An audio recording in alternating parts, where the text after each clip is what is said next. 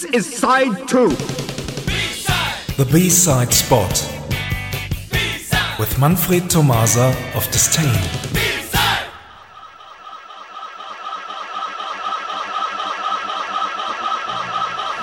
Hello, this is Manfred Tomasa, and here is your weekly B-side spot. In 1984, Depeche Mode announced their fourth studio album Some Great Reward with the release of a single People Are People. This track was the band's first release to enter the US American charts. It peaked on position 13. In Great Britain, People Are People went up to position 4 and became the band's first UK top 5 hit. The B-side was In Your Memory, a unique and very different Depeche Mode recording. Is marching like machines inside a dark room, and the bass melody is pushing heavily.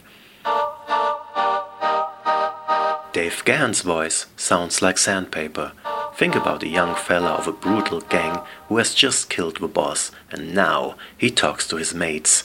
As far as I know, Dave Gahan never used to sing like this again, but all of us know what happened to his gang.